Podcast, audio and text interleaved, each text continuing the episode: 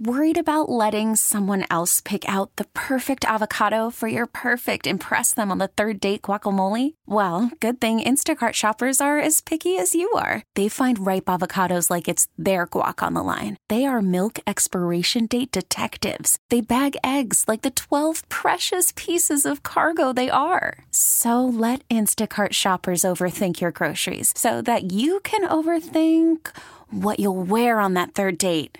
Download the Instacart app to get free delivery on your first three orders while supplies last. Minimum $10 per order. Additional terms apply.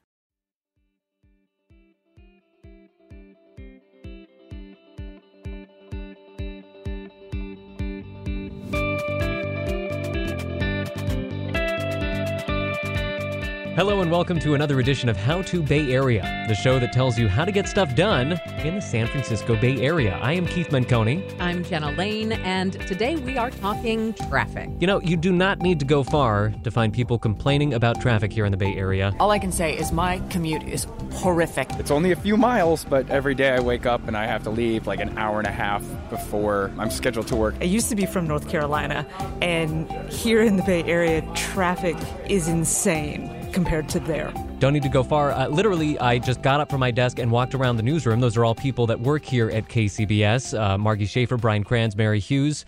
And the angst that they are expressing, you could go to literally any point in the Bay Area, ask any random person, and you would get some version of that. And it's really not hard to see, Jenna, what people are complaining about. No, you could ask any one of about 120,000 people. This is one of those statistics that really is sobering. The Bay Area and surrounding regions have more than 120,000 people driving more than 3 hours for their commute. Another statistic, in San Francisco, highway traffic gridlock is reportedly up 80% since 2010. San Francisco drivers spent an average of 116 hours in traffic congestion last year. This is the one that always gets me. You don't want to put a number on that kind of thing. I don't want to think about how else I could be spending those 116 hours. We're in good company. We are in one of the top 10 worst cities in the U.S. for traffic congestion. Those are just stats that are not going to make you feel good. 116 hours, everybody. Yeah, those are not fun statistics to think about. Also, not fun to live the reality of those statistics either. So today we are setting aside the entire program to think about traffic in the Bay Area. And with the How to Bay Area mindset, we are going to try to not just have a little pity party about how bad things are, although we might do some of that too. Yeah. We're going to do some of that too. But we are also going to look for as many solutions, ways to make it better for ourselves, for the region as possible. This is going to be a very constructive pity party. Still probably a pity party, but a constructive one at that. But where we are sitting here at KCBS, we have a lot of resources to bring it out of a pity party and into some practical advice. Right? Exactly. That is a very good point. We are KCBS, the traffic leader. The traffic leader. Have been distilling the traffic down to radio-sized, bite-sized portions for everybody for decades and decades and decades. And so I think that it's safe to say that we are at the nexus here at KCBS of this Bay Area-wide problem. And we're going to be looking for some answers today to some of these issues. So here's the plan. In a little bit, we're going to be hearing from a few traffic experts who are going to tell us what is wrong with traffic in the Bay Area, why it is so very wrong, and what can be done to fix it. What we're dealing with really is a physics problem. It involves time and space. Then, after all hope is lost, I mean, it'll be lost a little bit, just spoiler alert, we are going to get our zen on with a San Francisco-based stress expert. The actual traffic situation itself is almost designed to make us feel really upset and stressed out. But before all of that, let's get ourselves situated here. You know, today is all about how traffic has changed in the Bay Area. Well, it's been changing for a very long time, and it's been a very gradual process, I would say. You know, like think of that proverbial frog in the pot. The water is slowly getting warmer and warmer and warmer. We are all in that pot together right now. It's getting pretty toasty at this point. Well, for the first part of this program, we're going to speak now to some of the people whose job it is to watch that pot. Yes. We do have a backup that's forming in Central Marin now. They've called for the fire department as well. Yeah, delays now in Tracy, 205 eastbound near MacArthur. I'm looking at the Nimitz, which I'd say is teeming with traffic in both directions now between Hayward and Fremont. I'm talking about, of course, the KCBS traffic team. I spoke with them to get their perspective on this problem because a lot of them have been covering the Bay Area roadways for a considerable amount of time. Well, talking about reporters like George Rask. I actually started doing traffic here in 1982. Beach reports in the late 80s. And John Atkinson. And then I started working for KCBS doing traffic a year or two after that. We'll also be hearing from Kim Wenderly, who had a bit of a hard time remembering when she got started. I was hired in 2004, so I guess 14 years. And a little bit later, we'll also be hearing from Bob Pryor. I started in 1996. I used to work for the predecessor to 511. It was an outfit called Trav Info. Decades of experience, Jenna, right there. Legends and all. They are going to be giving us a traffic reporter's eye view of how the Bay Area has changed over the last 30 years or so. There was a time, Keith, when you could go anywhere in the city at 3:30 to 5:30 in the afternoon without even having to take traffic into consideration. Hurts, don't it? No. He's making that up.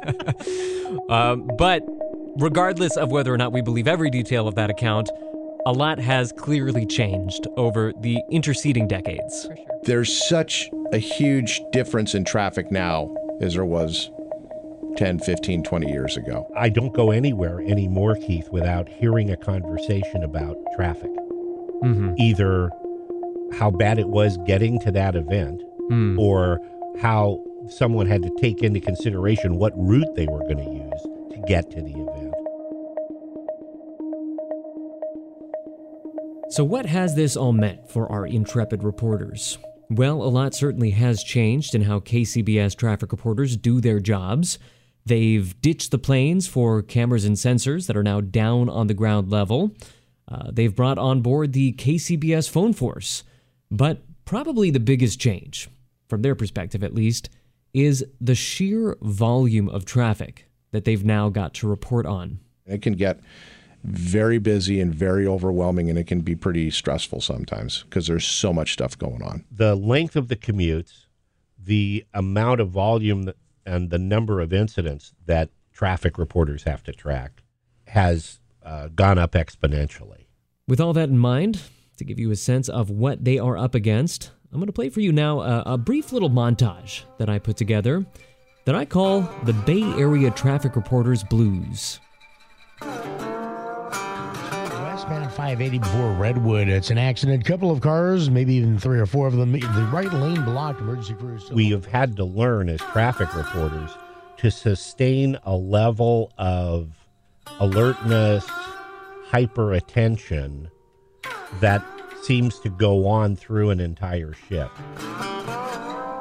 People are scrambling, trying to find alternate ways to get into not just San Francisco, but a lot of these reverse commutes that are going in a different direction.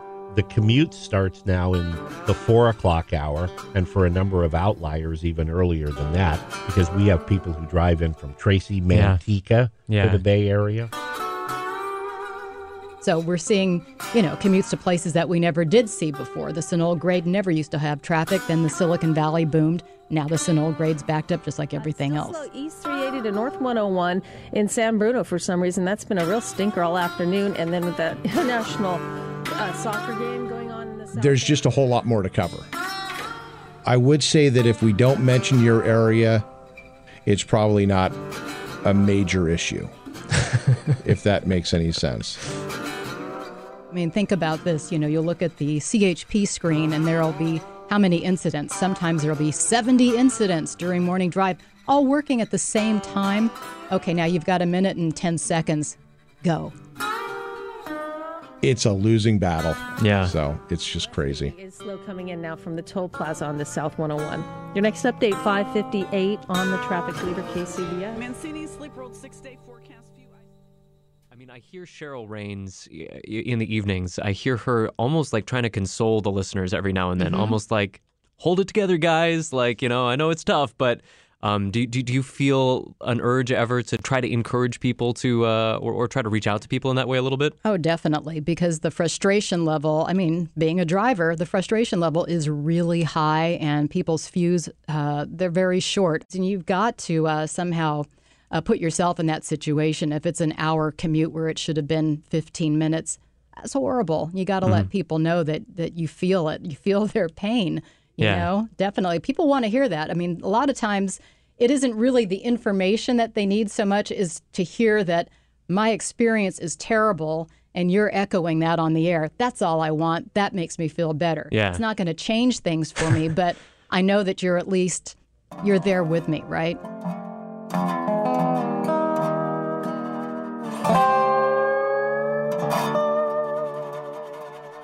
All right, so we are getting a little bit of a bleak picture here. It is bleak. I mean, It's an accurate picture. There's bleak yet accurate. We don't want to sugarcoat it. We're not in the business of sugarcoating things for our listeners. No. But we are in the business of coming up with practical ways that we can make a bleak situation bleak light, slightly less bleak. And so to close out this section, we are going to turn off Self-Pity Road onto Practicality Boulevard, and our guide along this particular stretch of our journey is going to be Bob Pryor, who we heard from right at the top of this section. Here's the question that I put to him, trying to put things back in the frame of mind of getting stuff done. I mean, are there really times where you're really just stuck with the commute that you've got, or would you say that by listening to KCBS, maybe you can shave an hour and 10-minute drive down to an hour and 5-minute drive? Is there always a way to kind of look for that way to shave off things on the margin? Oh, I think if you listen to KCBS, and you have a good understanding of the roadways, and so that you can grasp what we're telling you about an alternate, you can definitely shave, maybe 20% off your drive, if you're smart, particularly if something goes wrong, which is where you really want to shave the time off. And, like I say, I think there are a whole bunch of things people can do. They should not only follow KCBS on Twitter, but, there's a bunch of other people you can follow on Twitter as well. You might want to follow Caltrans District 4 or District 5 Twitter account, depending on where you're living.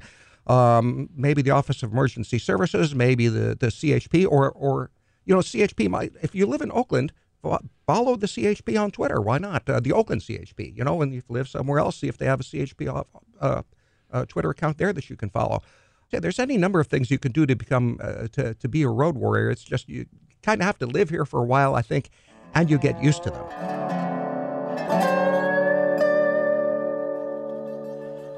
All right, and those are my conversations with the KCBS traffic reporter team. I do appreciate Bob's crumb of satisfaction. I do. But being reporters, you and I must know why things are happening. We can't truly be satisfied until we know what is behind the suffering. In reporting, it's all who, what, when, where, why. Why is an important one. Why is it so bad?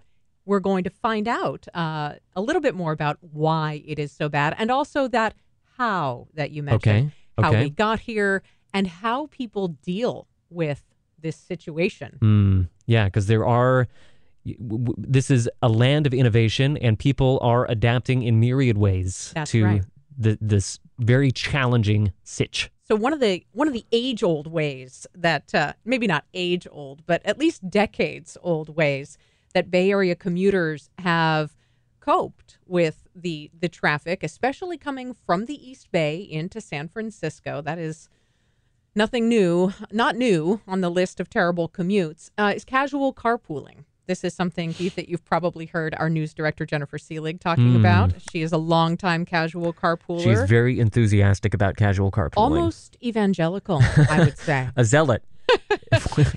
Well, and I've been fascinated by this for many years. I've never lived in the East Bay. That's where she grew up. And she, I ask her questions about things like, isn't there an etiquette? Aren't you supposed to be silent in the car? And all these other things. Well, she, of course, being the driver, is in charge and puts KCBS on the car radio. So maybe the etiquette does not allow for that, but she listens to KCBS the whole way in. And so I went out to these lots in the East Bay. There's a whole map of them. I mean, there's one as far north as Vallejo. They're out in Orinda, Oakland.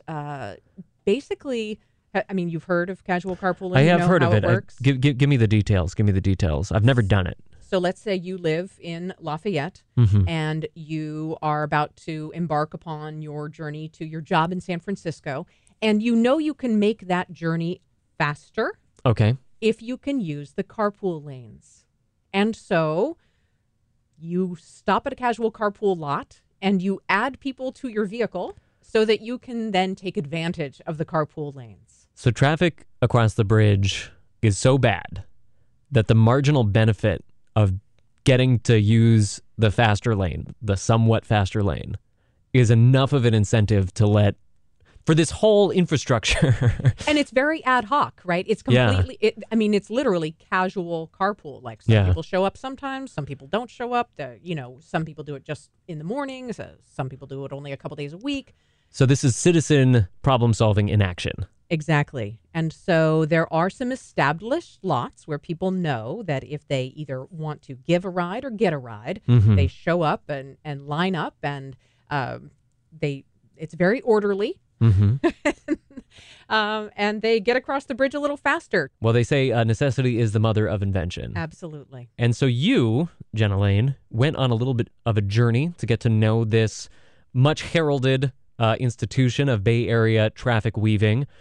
And along the way, I think it would be fair to say you heard from a lot of people with a lot of perspectives on the Bay Area traffic problem. And I think you have a lot of good information to bring back to us. That's right. So picture, if you will, a parking lot under 580, not too far from Lake Merritt in Oakland, one of the last stops that a casual carpool driver might make before hitting the Maze and getting on the Bay Bridge. All right, that's where we're going to start our reporting journey. As a reporter, one thing I really enjoy about casual carpool drivers is they're very open to talking to strangers. I come every morning, and it's the easiest way to get across the bridge. How long have you been using this method? 18 years. You meet new people, and you save money, and you get to work quicker. How much quicker? That really depends. Once you get through the Maze, I would say probably 20 minutes quicker. How much time does it save you? Depends on the traffic, about 30 to 40 minutes. Can't live without it. It gets me there faster. I feel like I'm doing something positive, having people in my car. They're great people. It's all good. Positive for the environment, good for me, and it gets me going in the morning, having that kind of community around you. It's interesting you mentioned the community, because I've heard that it's like silence is the etiquette. Yes, I thought when I first started, man, I'm going to have bubbling conversations in the morning, but it's just having the people in the car that get you going and that energy. So I've had a few really great conversations, though, a couple of times, and it's all worth it. I'm learning quickly how this works. Because it is a Friday, drivers tell me, there are not quite as many passengers as would normally be lining up here. So with more drivers than passengers, the cars wait. As soon as they get to 3 people in the car, they take off. This car's already got 2 people in it, so 1 more joins them and they're off. It's faster than BART and the bus. It's cheaper than BART and the bus. You always get a seat. You don't always get a seat on BART or the bus. So you live around here? I did, actually, for 3 years. I lived up that hill. And then we moved to Montclair. And you can go. It's fine. I'll finish my sentence. You're welcome. And then, actually, I tried the bus at Montclair, and I decided it was better worth it to drive back to my old apartment and take casual carpool from my old apartment. So you drove here, parked your car, and now you're going to get into somebody else's car. Yeah, and that's because also parking in the city is like $15 a day. Okay. So it's not worth it to drive into the city. You've got it all figured out. Thank you so much. Have a great day. So, Keith, after I learned all about the wisdom of casual carpooling, I then got into my single occupancy vehicle. You learned none of the lessons. Apparently not. And I had an interview to catch. Those cars zooming by are the ones in the carpool lane. I'm in one of the fast-track lanes approaching the Bay Bridge Toll Plaza, listening to the KCBS traffic report. I just had to tell John Goodwin at the Metropolitan Transportation Commission that I might be late for our 9:30 meeting. Traffic is slow outside the Metropolitan Transportation Commission offices on Beale Street, but I did make it by 9:34.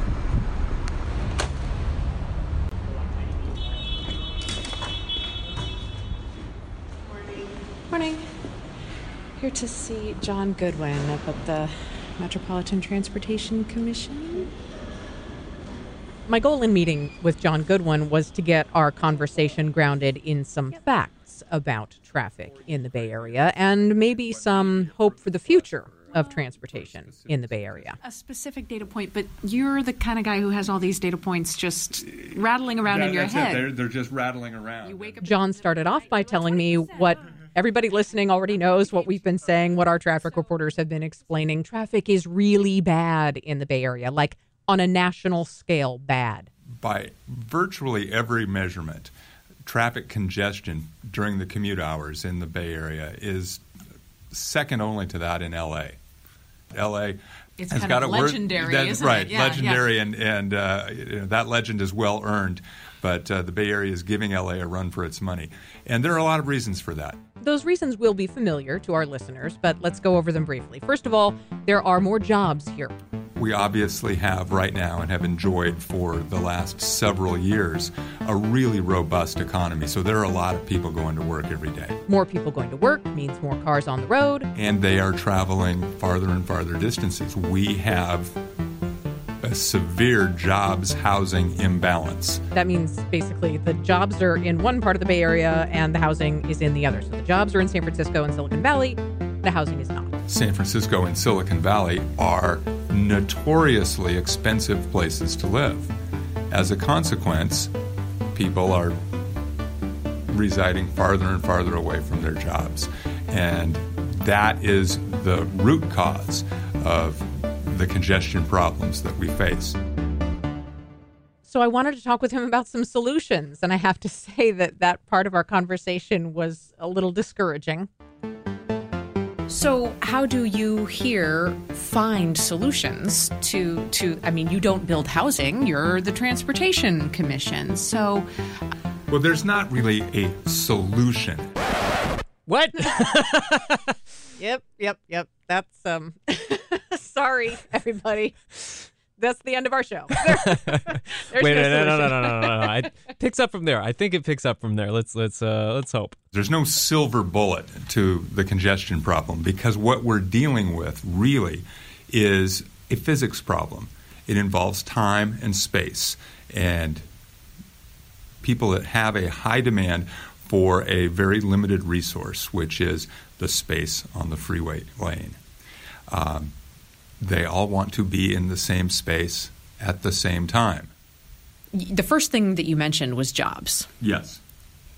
And I wonder if here, all of the brilliant people in this building think about what to do in the next downturn, because you are big picture thinkers, and I'm sure you see it as a cyclical economic thing, right? What do we do in the next downturn to make sure that when it cycles back up again, not as many people are competing for that limited space in those limited hours? Well, that's a great question. And let's talk about the easy solutions. We'll operate under the assumption that there's no solution, but there are ways to reduce the pain. And the easiest of those is carpooling. We at MTC have for decades been encouraging carpooling. Our outgoing executive director, Steve Heminger, probably put it best a few years ago when he identified the single biggest wasted mass transportation resource in the Bay Area is the empty seats in people's cars. And the way to deal with this problem of too many people wanting to be in the same space at the same time is to fill up those empty seats in people's cars, or put more simply, more people in fewer vehicles. The unfortunate fact is that over time, the percentage of commuters who choose to carpool has actually declined. Carpooling was a lot more popular in 1960 than it is now, almost 60 years later. Do you know why that is? Well, I think there are probably a lot of reasons. We've had the changes in how we live, changes in how we work. Our workplaces are...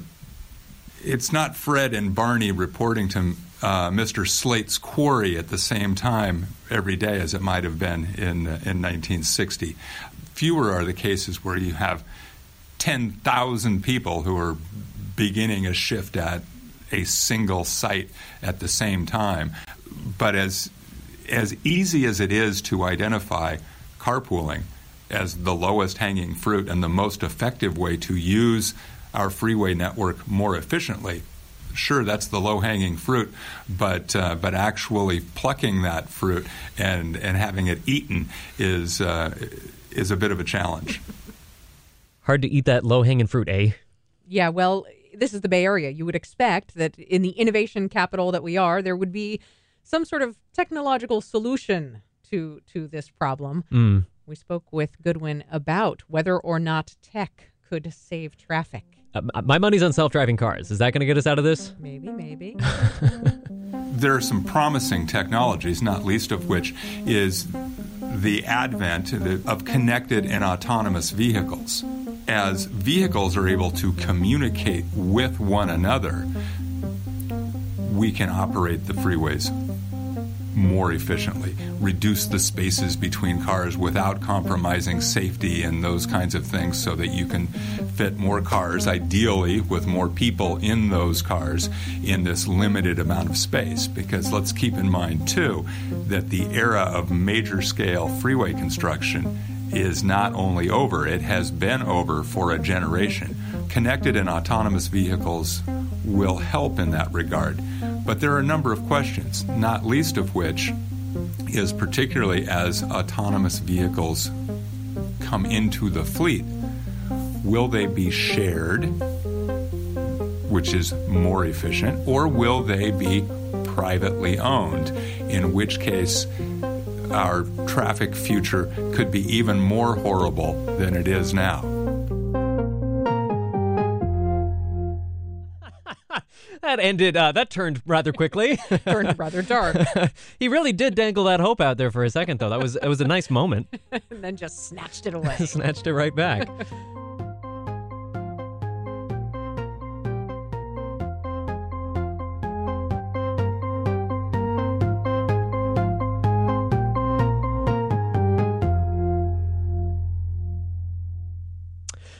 All right, so those are some of the tech ideas that maybe, depending on who you ask, maybe will improve our traffic future. But, you know, there are a lot of things on the horizon for the Bay Area in terms of projects, in terms of ideas, for changes that are in the works. Let's just, tick through a couple of them. San Francisco Chronicle was nice enough to put together a list of 11 major projects that are in the works. For example, there is the Central Subway in San Francisco that'll help folks on Caltrain to make it to the Chinatown area a little bit better, get downtown from Caltrain, which right now it's a little bit hard to do. There's Caltrain upgrades, the electrification. There are a number of bike paths on bridges that might be in the works. There is the expansion of BART, which is near and dear to my heart because I grew up in Milpitas, and we have been waiting for that thing and waiting for that thing and it's gonna happen. Waiting for that thing. So, you know, like whenever it comes, we will be very happy is what I'm trying to say. And then, you know, even more, slightly more outlandish, there are ideas like adding a second Transbay Tube. Which is a huge idea. A huge idea, but... very expensive. Maybe very necessary, given that estimates predict that by 2025, the through traffic on BART is just going to be too much, unsustainable. So maybe we need that second Transbay Tube. BART's pretty crowded. BART is pretty crowded. You know, the Metropolitan Transportation Commission, where we were speaking to John Goodwin, has also been soliciting ideas. They put out this call competitive call for ideas about how to really think big and do something new with the Bay Area's transportation system. And people responded. They really did, with some very imaginative things like a conveyor belt, a freeway that is not, you don't drive on it, you just drive onto the conveyor belt and it pulls you along. Or a gondola that sails over the bay. Oh, that'd be nice. Nice view, right? Okay. Or a new freeway directly down the middle, like of the bay itself. Oh. From the Bay Bridge to San Jose. Just draw a line down the bay. You don't like 101? You don't like 880? Here's a new one right down the middle. Okay. So those are the ideas that John Q. Public is cooking with.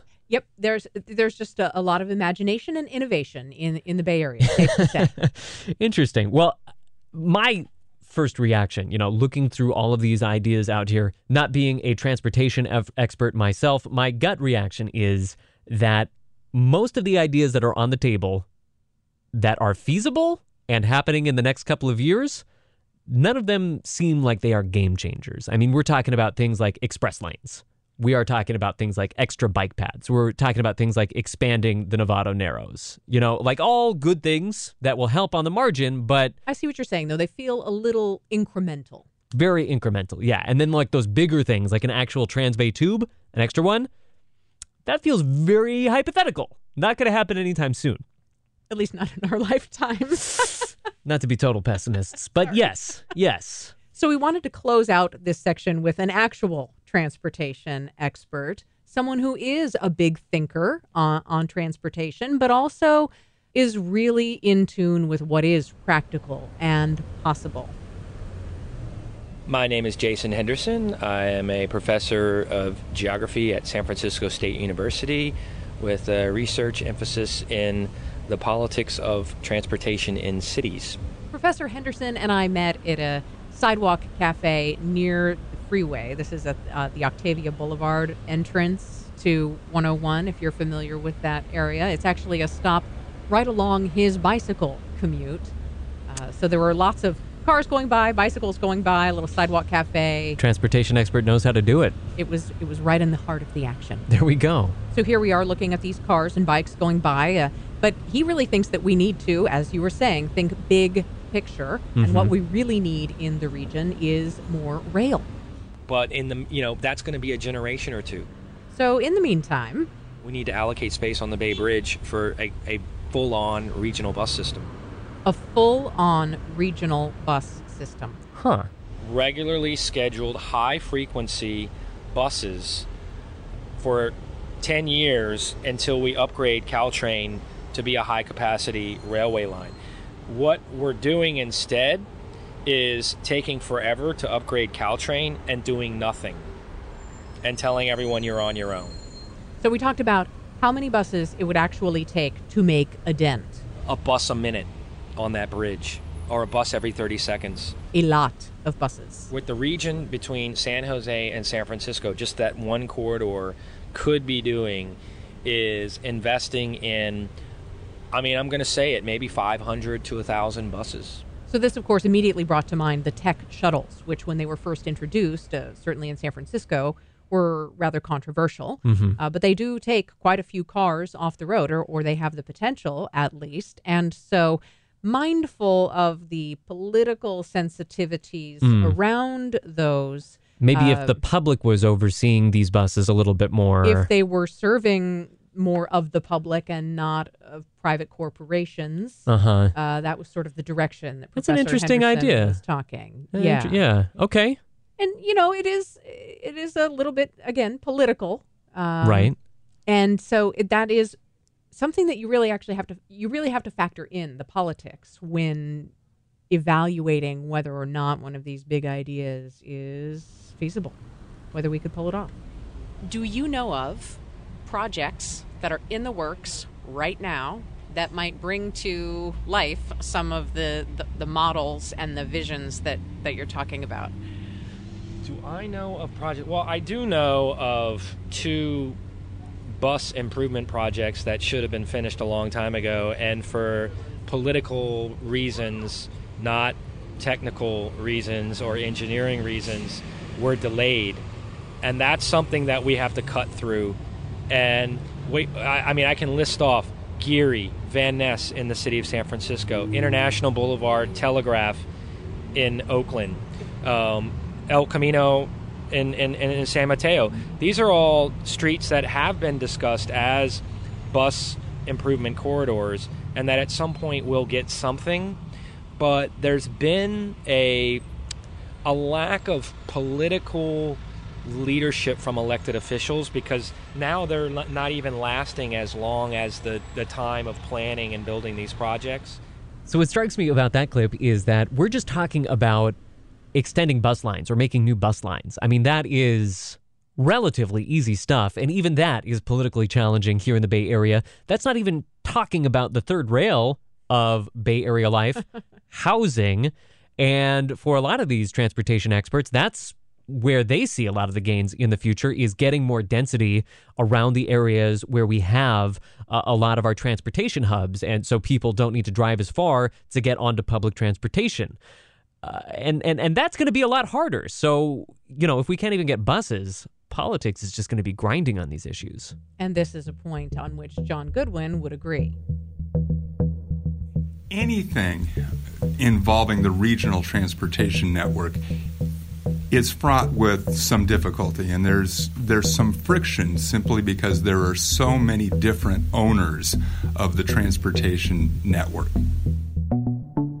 The state highways are owned and operated by Caltrans, but enforcement of carpool regulations is done by the California Highway Patrol. We have 9 counties. We have 101 different cities. There are a lot of friction points.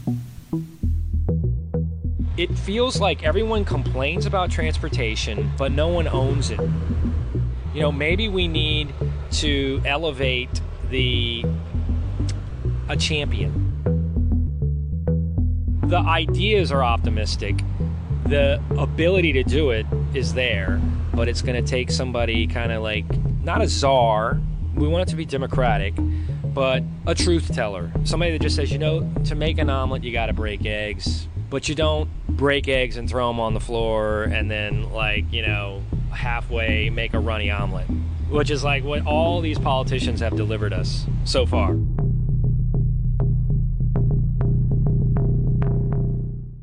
So where there's a will, there's a way. And where there's low-hanging fruit, there's an omelet to go with. And the Flintstones will get it for you. Oh, man. It's so much colorful imagery in this show. But all of that is to say, a lot of difficult decisions to make. I could hear him trying to steer away from that term traffic czar, because here in the Bay Area, having some amount of local control, that's a big value of ours, too. Absolutely. Absolutely. And yes, democracy is good. Right. And sometimes democracy does make things move a little bit slower. So there's a lot of difficult choices to be made.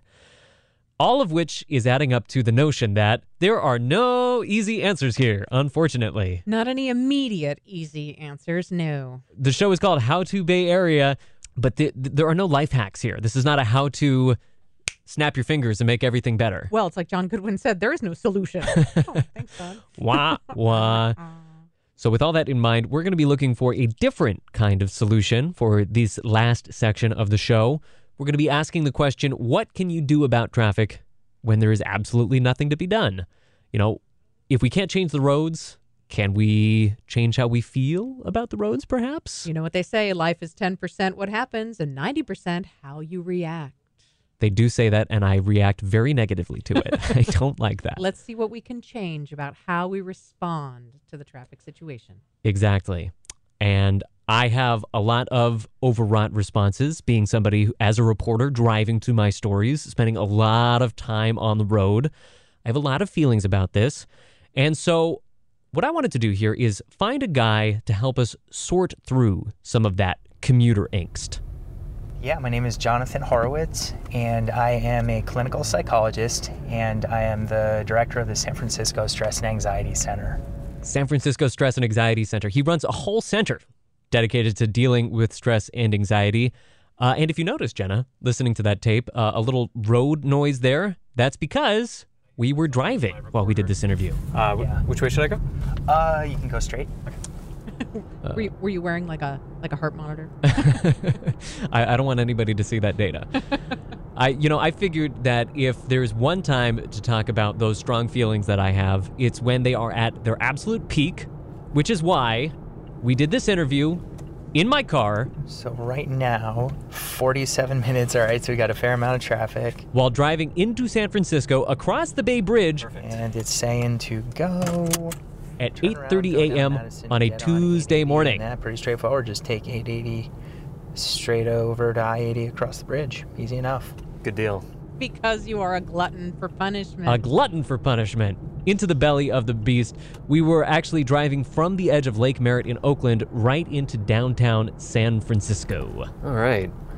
Well, thank you for doing this crazy thing. I appreciate it. Yeah, no, this is cool. This is fun. So we started out this conversation talking about some of those feelings that I get, namely the mindless, murderous rage that I experience when traffic isn't going my way. Let me in. Hey. Come on. I am ashamed to admit it. I'm not proud of this, Jenna. You're not alone. This is a safe space. But there is something about driving that brings out the absolute worst in me, and I told Jonathan about that. I turn into a completely different person. Having you here is mellowing me out a little bit. I got to be like socially acceptable. But yeah, if I was like totally unregulated road rage version of myself, I would be cursing at that guy who's merging funny. I would be, just raging at all the people that are minorly inconveniencing me throughout the morning. Sometimes very loudly, and I'm very unaccustomed to this because I am not a rage-filled person in any other circumstance. I'd like to think of myself as a fairly mild-mannered person, but there's something about traffic that just really brings it out of me. Where is that coming from? Where are these demons on the road coming from? Yeah, so I think there's a couple things that are happening there. First of all, there's the actual traffic situation itself is almost designed to make us feel really upset and stressed out. You've got a situation where there's low perceived control, right? Human beings hate being not out of control. There's the unpredictability of it. You're surrounded by all these people who are behaving unpredictably. The whole traffic situation as a whole is unpredictable. You don't know how long it's going to take. You don't know where it's going to show up. It is a fairly, there is a real element of danger when you're driving, right? I mean, a little mistake, you have a fender bender that could cost you $2,000 in repairs, yep. Or you could actually be hurt, if you run into someone. So you add all those things together, and then on top of it, you've got this sort of anonymity. People are alone in a car, right? So this is like what happens if you've ever been on Twitter. Exactly, I was going to bring that up. Yeah, it's like the eggs are the most vicious, right? It's like these anonymous people. There's no social inhibition. When you get behind the wheel of your car, nobody's looking at you. You don't know these people. It's really easy to assume the worst about them, the worst intentions, sheer incompetence. You don't know what's going on inside that car. Maybe they're having an argument with someone. Maybe they're distracted. Maybe they're tired, Or maybe they really are a terrible person and worthy of scorn. I mean, who knows? And maybe they are a terrible person who is out to get you, who is just trying to ruin your day, and they're worthy of all your scorn. So, baseline assumption. I mean, Baseline assumption. Good way to move through the world with that baseline assumption, right? Now, getting back to the actual mental health impact of all this, Jenna, research actually even points to a link between domestic abuse and extreme traffic events. Jonathan told me that the commute stress really can spill into other parts of our lives. If you have something that is a chronic stressor that you find really unpleasant and you're doing it day in and day out, that's going to make it more difficult for you to cope with other stressors in your life. You can think about your tolerance for stress. It's almost like a muscle. And if you are constantly under stress and you don't give that muscle any chance to recover, then you're going to be less able to deal with things as they come up. It's definitely a problem. The good news is I think that there are things you can do to better cope with it. Right here? And you make it right here. And I think we can talk about that. Things you can do, Jenna. This is where we really dig into the how-to part of the show. He said one of the first things that you want to think about is before you even get into the car, what can you do to de-stress before that commute starts? Basically, the more stressed out you are when you get into the car, the less able you're going to be to deal with the stress of traffic that comes up. If you have good techniques and if you have good practices around managing your own stress, then, it's going to be easier. So and people say it again and again, but I think it bears repeating, but taking care of yourself, like getting enough sleep if possible, getting enough exercise, eating well, all those things are going to help you when it comes time to actually get into this situation. So all the things that you're saying, I am probably like doing the opposite of all that right now. I feel like, so just like seeing this view right now, I've driven up this way so many times. I know what's coming after I turn the corner, and it's just like 40 minutes of being stuck. And just here right now, we're not even in traffic yet. I'm already stressed out because I know what's coming. I've gone through this so many times on so many mornings. I'm assuming the dreading the stress ahead, that's not the right way to approach this. Well, so tell me something. So you said you know that it's coming. You've been here so many times, and I've had the same experience. So what's difficult about it? As a reporter, you're always on deadline. You're always... All right, so here's where it became a little bit of a therapy session. I unloaded some of my feelings, as you just heard there. And I think it's fair to say that Jonathan therapized me right on back. That can put you back 20, 30 minutes in your day. Yeah, so there's this sense that, like, time is a scarce commodity. And you're in this situation that's bleeding time. It's taking time away from you. Exactly. And you don't have enough of it already. Yeah. Exactly. Yeah. Yeah. Yeah. So I can see how when you come into it with that framing, it's going to make it really difficult to deal with. Is there an alternative framing? I wonder. Can bear left up here. All right, so from here on in, we're just going to be digging into some of those coping mechanisms that Jonathan recommends for dealing with some of those really difficult, stressful commutes that occur sometimes. I am taking note. The next one that we're going to get to is Jonathan recommends actually being very thoughtful about how you're using that time in the car. Maybe there are some actual ways to use that time better. So it sounds like you're doing a good job with that. That was a suggestion I was going to make, was taking the time that you're in traffic and sort of optimizing it by listening to things that really are important to you. And those could be books on tape. It could be trying to learn a language, or, it could be talking on the phone to loved ones, or people at work. There are a lot of ways that you can use this time that if you weren't in traffic, you would still want to put that time towards those things. Does that make sense? Yeah. Are you advocating distracted driving right now? So I'm not advocating distracted driving. So I think that there are ways that you can do it that are more or less responsible, right? Mm-hmm. So if you're on a hands-free device and you're not on your cell phone, don't check email, obviously, and don't text. And there are plenty of people who are doing those things, right? And you don't want to be doing those. But I think, making phone calls is pretty reasonable.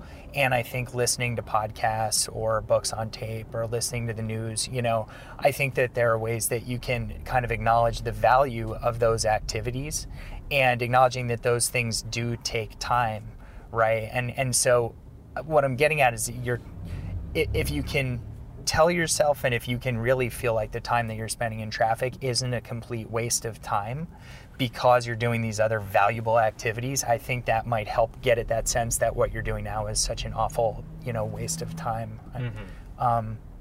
And then I think also just being aware of the stories that we're telling ourselves. Whenever we get anxious or we get frustrated or angry, there are a couple things that are going on. One thing is that we have this kind of physiological reaction. We start to tighten up, we get tense, and you might notice that when you're driving sometimes, like your neck gets tight or shoulders, or you might actually be gripping the wheel like really intensely. So just noticing that that's what's physically happening. Your body is actually preparing itself. It's a, fight or flight response. Your body's getting ready to, get in a fight or deal with some external danger. That's what we're built to do. But there's nothing that we can do. All we can do is really just sit here, right? And so if you just start to notice that and see if there are any ways that you can kind of let go of tension, notice if your shoulders are tense and you can kind of drop your shoulders. Notice if you're gripping the wheel tightly and you can sort of let go. And then if you can start to notice what the stories are, what are you making of the traffic situation? there are a lot of stories that are really easy to fall into about the traffic. Like, we want to blame people. A lot of times it's really easy to blame other drivers. It's easy to blame Caltrans, you know? Like, it's this sort of nameless... It is easy to blame Caltrans. It is, right? It's this kind of faceless bureaucracy. You don't know any of the people. You can just assume that they don't care, you know? They have engineers hard at work who are trying to figure these things out, but it's really easy, I think, in these situations to get caught up in this whole, it's almost like a persecution thing, you know, like, this traffic is happening to me, you know? Oh, totally. Yeah. And there's one of my friends who's an urban planner is reminding me, he's like, no, we are the traffic. We are all part of it. Right. You know, it's not actually happening to us. I'm happening to these people at the very same time. Yeah, we're happening to them, so...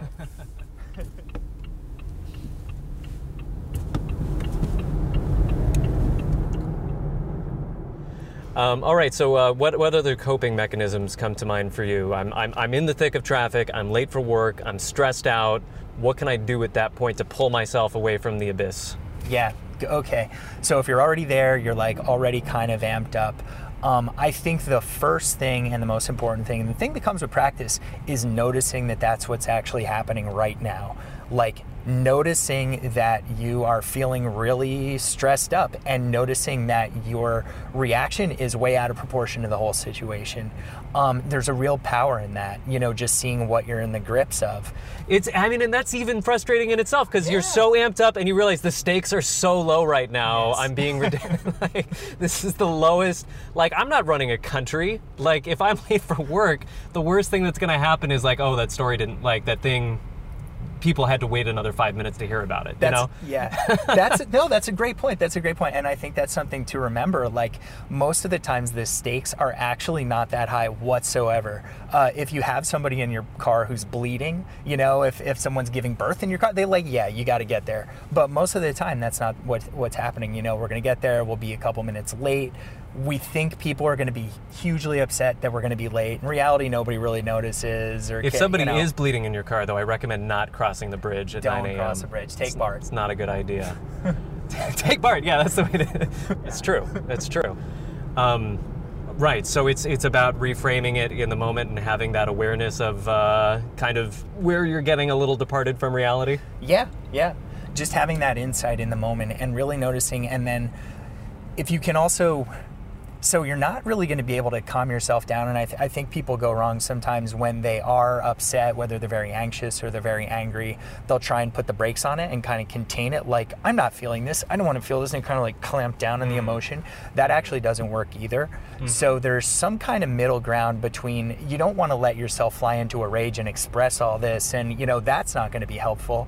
But you also don't want to try and clamp down and suppress that emotion. If you can find the place in the middle where you're just kind of aware, like, yeah, this is a frustrating situation. I am very frustrated right now. I feel this tightness. I wish I wasn't in this.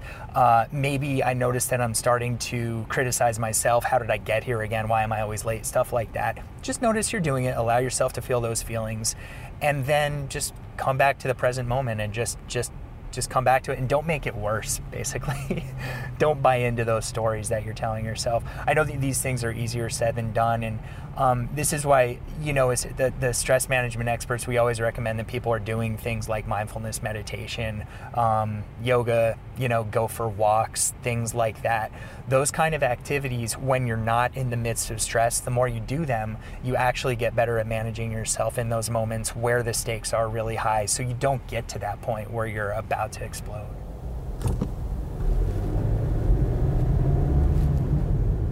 All right, so we should mention, just so that folks listening at home can follow along, we have now hit pay dirt. We are scaling down a ton of traffic. It's about 8:52. How far do you think we are to the Toll Plaza at this point? Maybe about another mile? 3/4 of a mile? Yeah, probably a mile. Under a mile. Yeah. And this is when it gets bad. Yeah. This is when it gets really bad.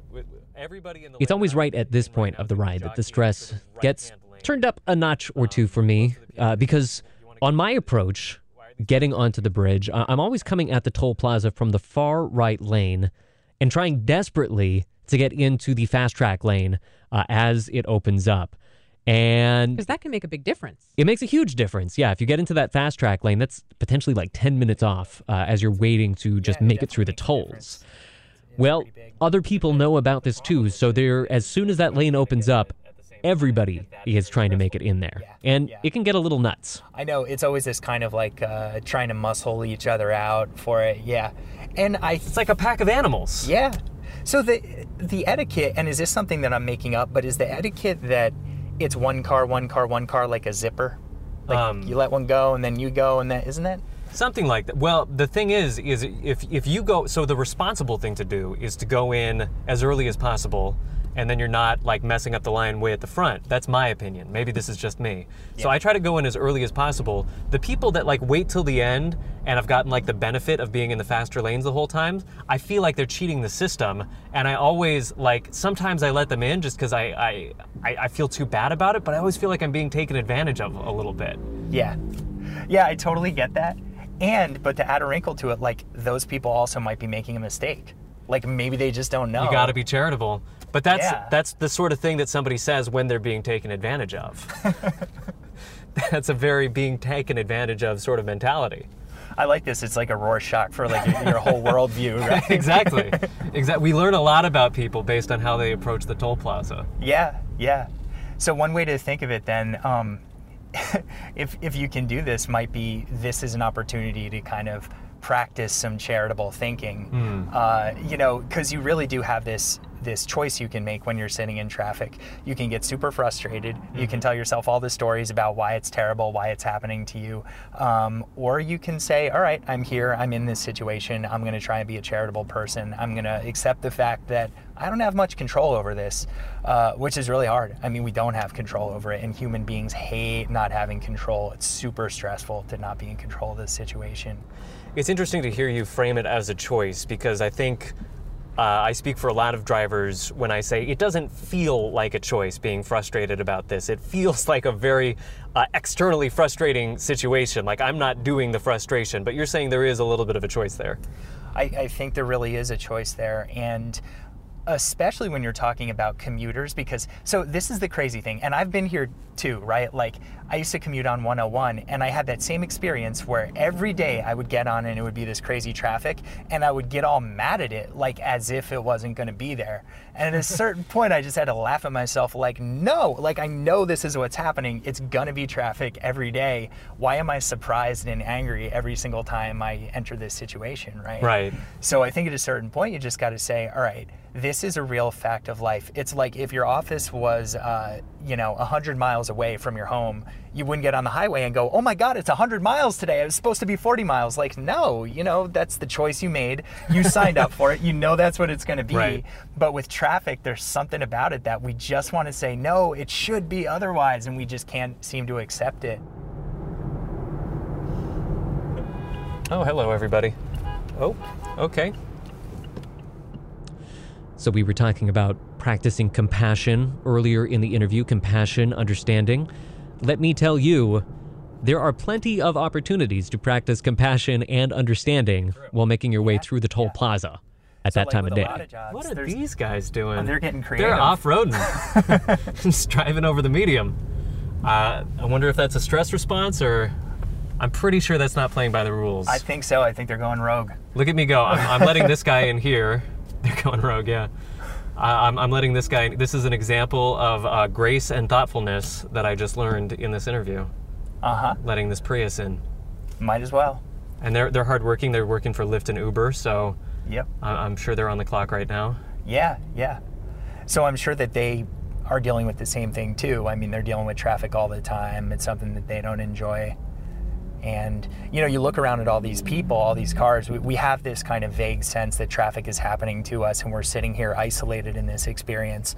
But if you look around this toll plaza, there's, I don't know, hundreds of people, maybe thousands of people here, all having basically the same experience right now. They don't really want to be sitting here, but they're doing it because they have to, to get to their job or to get to wherever they need to be. That's important.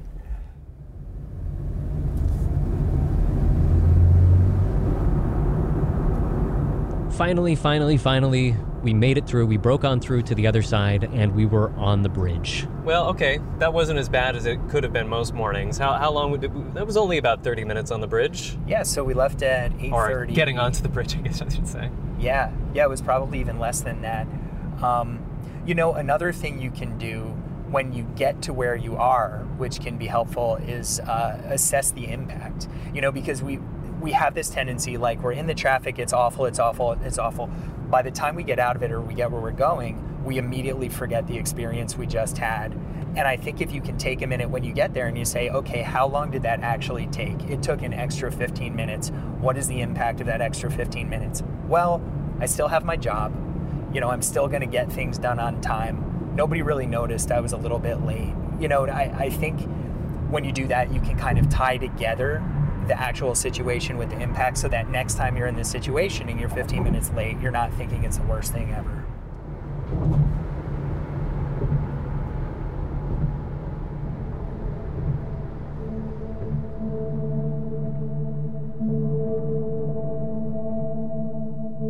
There's some good advice there. I think there was a lot of good advice there. It's definitely a lot that I could apply in my own life. Long list of stuff, though, so let's recap quickly before we move to the end of the show. We are almost at the end of the show.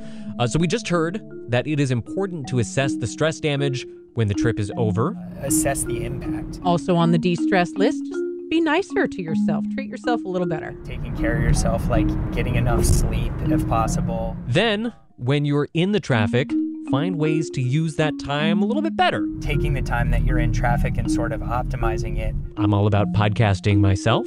You should also be paying attention to how you're feeling when you're in traffic.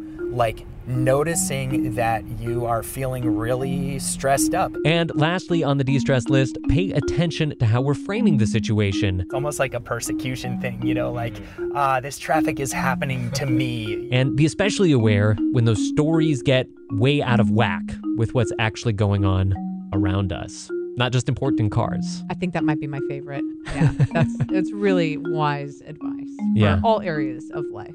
All areas of life, yeah. And if that sounds like too much for you, Jonathan says, you know, you don't need to do everything tomorrow. Just pick something, see if it works, see how it goes. Like, this is never going to be perfectly easy to do. I don't think traffic is ever going to be something you, like, look forward to. I mean, maybe it will, but for most people it's not. I think it's just a matter of saying, okay, are there any things I can do at the margins that are going to make this a little bit easier for me, a little bit less stressful?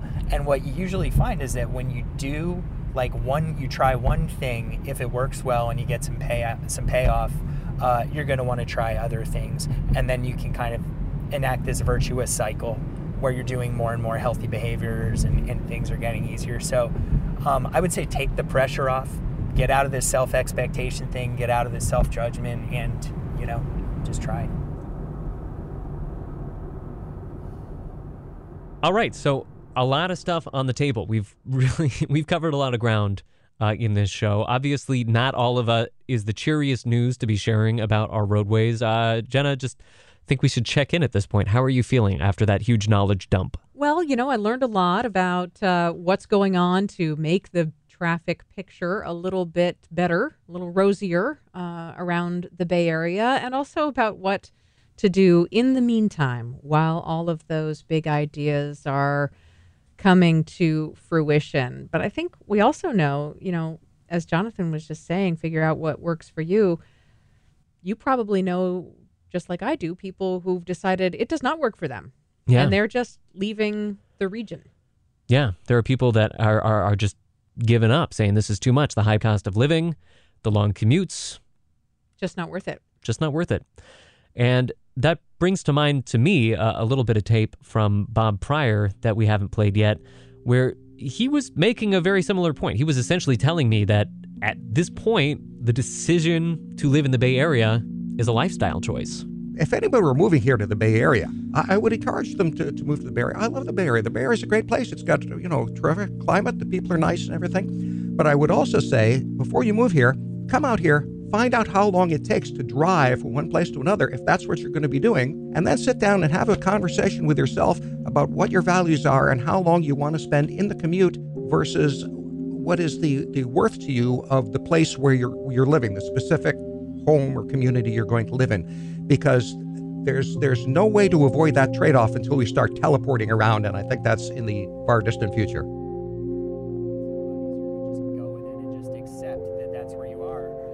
Traffic is one of those situations where practicing acceptance is really, really helpful. Acceptance of the difficult emotions, acceptance of the situation that you're in.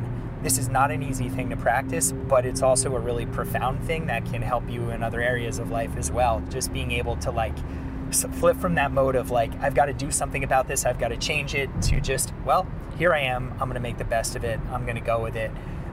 That's a really powerful skill to develop, and we have this opportunity every single day to work on it. So,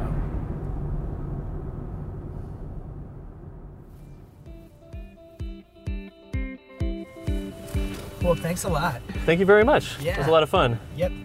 Are you going to send me a link? Absolutely. Very much. Have a good day. You too.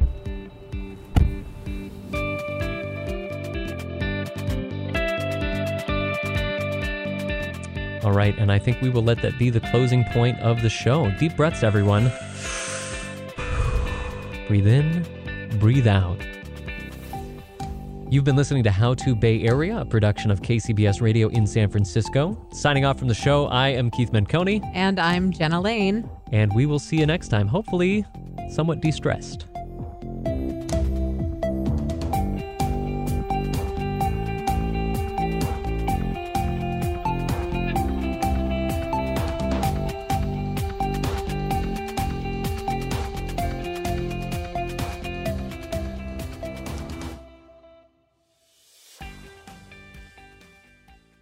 There should be some sad music right there. There's going to be some kind of music. 10,000 violins or the tiniest violin. This episode is brought to you by Progressive Insurance. Whether you love true crime or comedy, celebrity interviews or news, you call the shots on what's in your podcast queue. And guess what? Now you can call them on your auto insurance too, with the Name Your Price tool from Progressive. It works just the way it sounds. You tell Progressive how much you want to pay for car insurance, and they'll show you coverage options that fit your budget. Get your quote today at Progressive.com to join the over 28 million drivers who trust Progressive. Progressive Casualty Insurance Company and Affiliates. Price and coverage match limited by state law.